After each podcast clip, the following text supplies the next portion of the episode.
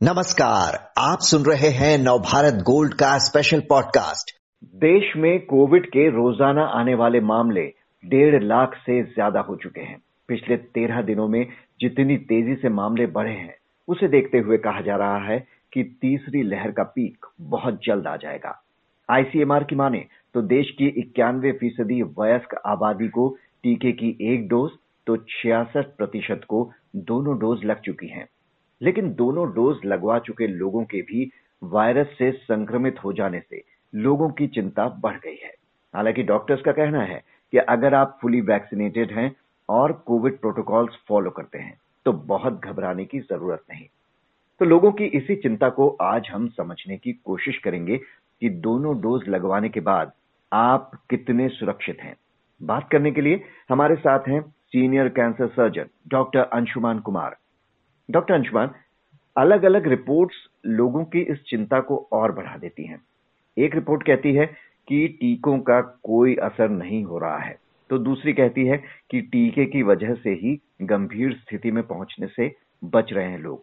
आपसे समझना चाहेंगे कि टीके के बाद भी कितना खतरा है। जी बिल्कुल आ, सबसे पहले तो श्रोताओं से मैं गुजारिश करूँगा कि व्हाट्सएप यूनिवर्सिटी पे फैले भ्रम ज्ञान से दूर रहें। उसमें बहुत सारी बातें ऐसी फैलाई जा रही हैं जिसमें तथ्य नहीं है। जो डिजिटल प्रिंट मीडिया जिस तरह से सार तत्व एक्सपर्ट से डिस्कस करके आपके पहुंचाती है ऑथेंटिक सोर्स से पहुँचे हुए जो भी एक्सपर्ट के कमेंट्स हैं, उस पर रिलाई करें। अब आ जाते हैं कि वैक्सीन और कोरोना का क्या एक्सपेक्टेड था कि ओमिक्रॉन का जब एंट्री एक बार कंट्री में हो जाएगा तो किस तरह से स्पीड से बढ़ेगा और इसी स्पीड से डाउन भी होगा।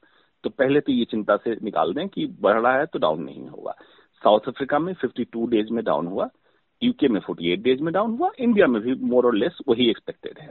लेकिन तीसरी लहर दे के डाउन होगा।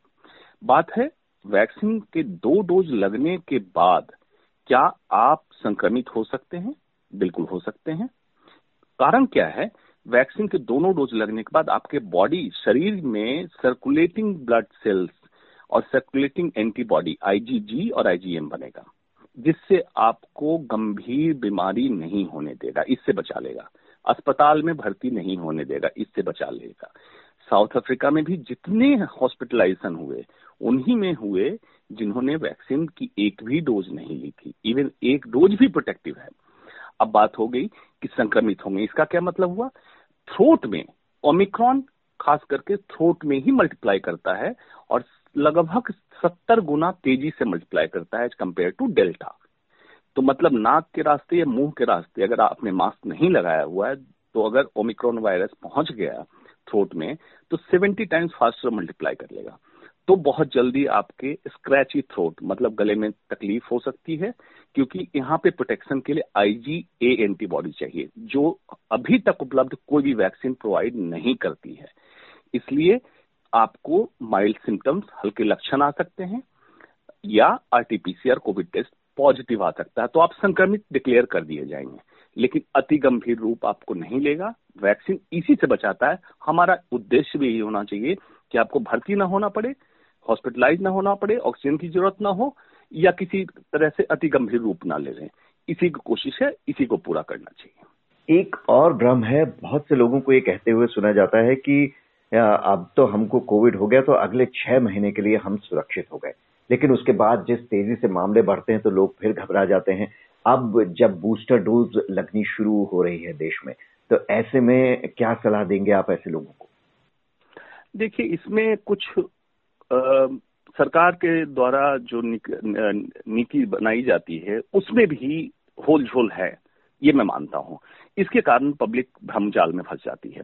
इसका कारण क्या है कि अगर एक बार ये कहाँ से निकला इसको समझना होगा। सरकार ने नियम निकाला कि अगर एक बार कोविड पॉजिटिव आप आ गए तो वैक्सीन की दूसरी डोज आपको तीन महीने बाद लगेगी। हम्म। या अभी जिसको प्रिकॉशन डोज का नाम दिया है इस तरह के हमारे मेडिकल साइंस में कोई परिभाषा नहीं है प्रिकॉशन डोज की लेकिन चलो दिया है जिसको हम लोग बूस्टर डोज कहते हैं।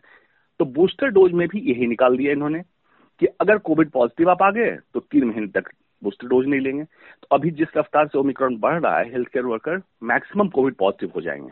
मैक्सिमम से मतलब है जो हाई वायरल लोड में होंगे, सारे प्रिकॉशन लेंगे। लेकिन थोड़ी भी चूक हो तो पॉजिटिव आ जाएँगे।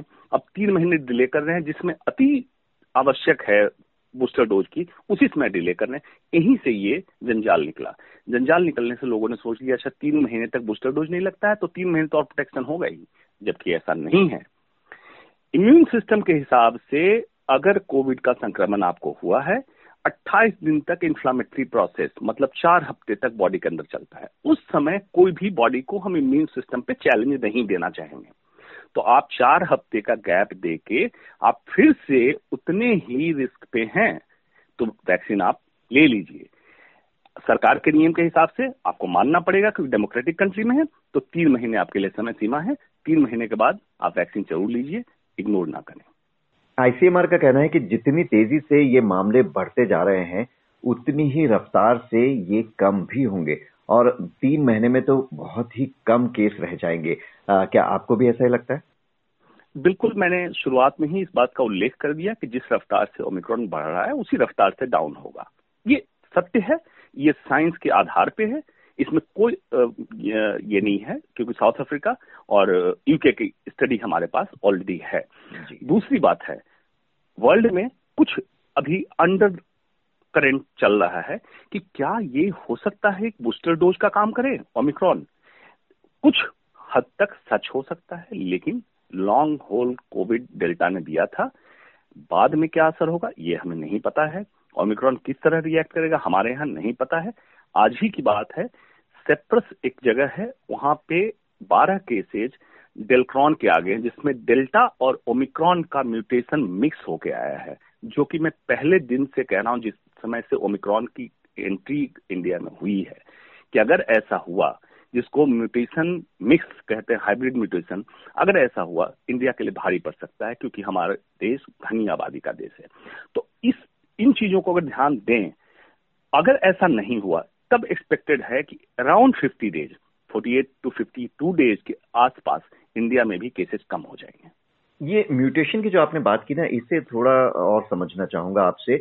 ये कहा जा रहा है कि पूरी तरह से लॉकडाउन से इसलिए परहेज कर रही हैं सरकारें कि अभी जितनी तेज़ी से मामले बढ़े वो अच्छा ही है क्योंकि उससे वायरस के म्यूटेशन के चांसेस कम हो जाएँगे। इसे थोड़ा समझाएँ आप कैसे? ये बिल्कुल डे वन से आपके एनबीटी गोल्ड पे मैं यही बात कह रहा हूँ कि वैक्सीनेशन प्रोसेस हो, इसको फास्ट करें, फास्ट में क्यों मैं कहता था कि आप मैक्सिमम पॉपुलेशन को ये कर लें, इम्यून कर लें। ओमिक्रॉन में अब देख लिया गया, काफ़ी आबादी को इन्फेक्ट कर चुका अक्रॉस द वर्ल्ड देख लिया गया कि बहुत कुछ डैमेज नहीं कर रहा है। अगर आप वैक्सीनेटेड हैं तो आपको ऑलमोस्ट घर पे ही रहना पड़ रहा है। और in fact commercial of the hospital को बहुत बड़ा धक्का लगा है पूरे वर्ल्ड में, जिन्होंने तैयारी कर रखी थी कि तीसरी लहर में पैसे कमाएँगे, उनको चोट पहुँची है। अच्छी बात है, पहुंचनी चाहिए थी। तो ओमिक्रॉन दो से तीन दिन हल्का झटका देके चला जा रहा है। म्यूटेशन में क्या हुआ? ओमिक्रॉन में संक्रमण क्षमता बहुत ज़्यादा है, बहुत तेज़ी से फैलता है। डेल्टा में मारक क्षमता बहुत ज़्यादा थी। लंग इंजरी बहुत कर देता था, साइलेंट रहता था और जो सिटी स्कोर याद होगा सेकेंड वेव में हम लोग डिस्कस किया करते थे, फेफड़े में डैमेज करने के बाद तो डेल्टा का म्यूटेशन जो मारक क्षमता लेके आए और ओमिक्रॉन का संक्रमण दर, इसका म्यूटेशन दोनों अगर मिक्स हो जाए तो ऐसा वायरस अगर आएगा तो डेडली क्यों होगा कि तेज़ी से फैलेगा भी और जिसको इन्फेक्ट करेगा, उसमें फेफड़े को डैमेज करेगा मतलब मारक क्षमता भी बढ़ा देगा तो बहुत डैमेजिंग हो जाएगा। अस्पताल में भर्ती, ज़्यादा संख्या बढ़ जाएगी ऑक्सीजन की ज़रूरत बढ़ेगी वेंटिलेटर की ज़रूरत बढ़ेगी। मैं यही प्रार्थना करूँगा कि ऐसा ना हो हमारे देश में तो ही अच्छा है। अगर कोविड मरीज़ की हालत अभी गंभीर नहीं हो रही है अस्पताल में भर्ती होने की नौबत नहीं आ रही है तो क्या ये माने कि ये सभी ओमिक्रॉन वेरिएंट से ही संक्रमित हो रहे हैं और डेल्टा वेरिएंट को क्या पूरी तरह रिप्लेस कर चुका है ओमिक्रॉन? बिल्कुल। अनलेस प्रूवन अदरवाइज़ आज की डेट में ये स्थिति है कि अगर आप संक्रमित हो रहे हैं भर्ती होने की ज़रूरत नहीं हो रही है खांसी सर्दी, जुकाम, नजला, हल्का बुखार, ये लक्षण है। तीन से पाँच दिन के बीच में आपको लक्षण आ गए हैं और अगले दो से तीन दिन में आपके लक्षण चले जा रहे हैं। आप ओमिक्रोन से संक्रमित हैं जेनोमिक सिक्वेंस हो या ना हो, और ये संभव ही नहीं है सबका जेनोमिक सिक्वेंस आप करा सके। अभी तो पूरी तरह नहीं, लेकिन लगभग सत्तर अस्सी परसेंट तक मेरी जो उम्मीद है कि जहाँ केसेस बढ़ रहे हैं वहाँ सत्तर अस्सी परसेंट तक डेल्टा को रिप्लेस कर चुका है, और आने वाले एक महीने में या ऑलमोस्ट 95 परसेंट प्लस डेल्टा को पूरी तरह रिप्लेस कर देगा। डेल्टा एक सुप्तावस्था में चला जाएगा अनलेस कोई रीएक्टिवेशन प्रोसेस एक वायरोलॉजी में चीज़ होती है कि वो डेल्टा फिर से रीएक्टिवेट ना हो जाए तो उसको सुस्तावस्था में धक्का दे देगा ओमिक्रॉन अगर यही रूप रखा तो एक कॉमन फ्लू भी बन के रह सकता है लेकिन ये डिपेंड करता है कि फर्दर म्यूटेशन इसमें ना हो, जो एक आशंका ज़रूर है। बिल्कुल। बहरहाल आईसीएमआर की तरफ़ से भी राहत की खबर आई है कि तीसरी लहर का बहुत ज़्यादा बुरा असर देखने को नहीं मिलेगा। डॉक्टर अंशुमान कुमार, आपका बहुत बहुत शुक्रिया इस जानकारी के लिए।